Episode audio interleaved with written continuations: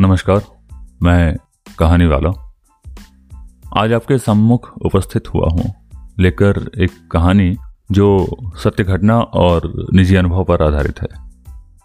इस कहानी को मैंने नाम दिया है हर्ष।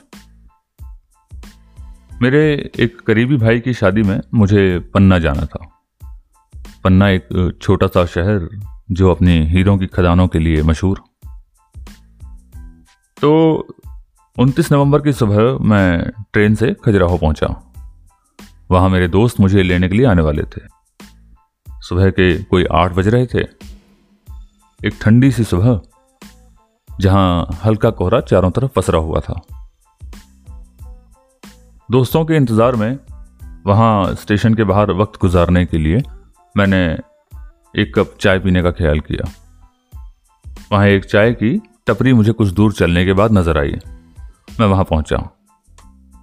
एक लड़का कुछ 21-22 साल का पतला सा, दुबला सा, एक मैली सी जीन्स और एक पुराना पतला सा स्वेटर पहने हुए। नंगे पैर। न उसके ऊपर कुछ, ना उसके नीचे। अपने साथी को ग्राहकों के हिसाब से चाय बनाने के लिए कहता।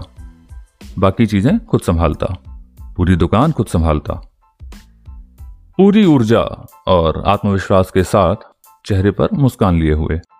हर आने वाले को भाई साहब और सर कहकर संबोधित करता मैं बड़ी देर तक उसे देखता रहा और कुछ समय बाद मैंने उससे पूछा, तुम्हें ठंड नहीं लगती? उसने उसी मुस्कान और ऊर्जा के साथ कहा, नहीं भाई साहब, वो सवेरे से मेहनत हो जाती ना तो ठंड का पता नहीं लगता। मैंने चाय पी और उसका नाम पूछा। वो बोला हर्ष तिवारी। कुछ देर बाद मेरे दोस्त आए। मैंने उन्हें भी चाय पिलाई और पैसे वगैरह देने के बाद हम चले गए। मैं वहाँ से चला तो गया, पर पूरे राह सोचता रहा। जैसा नाम, वैसा काम।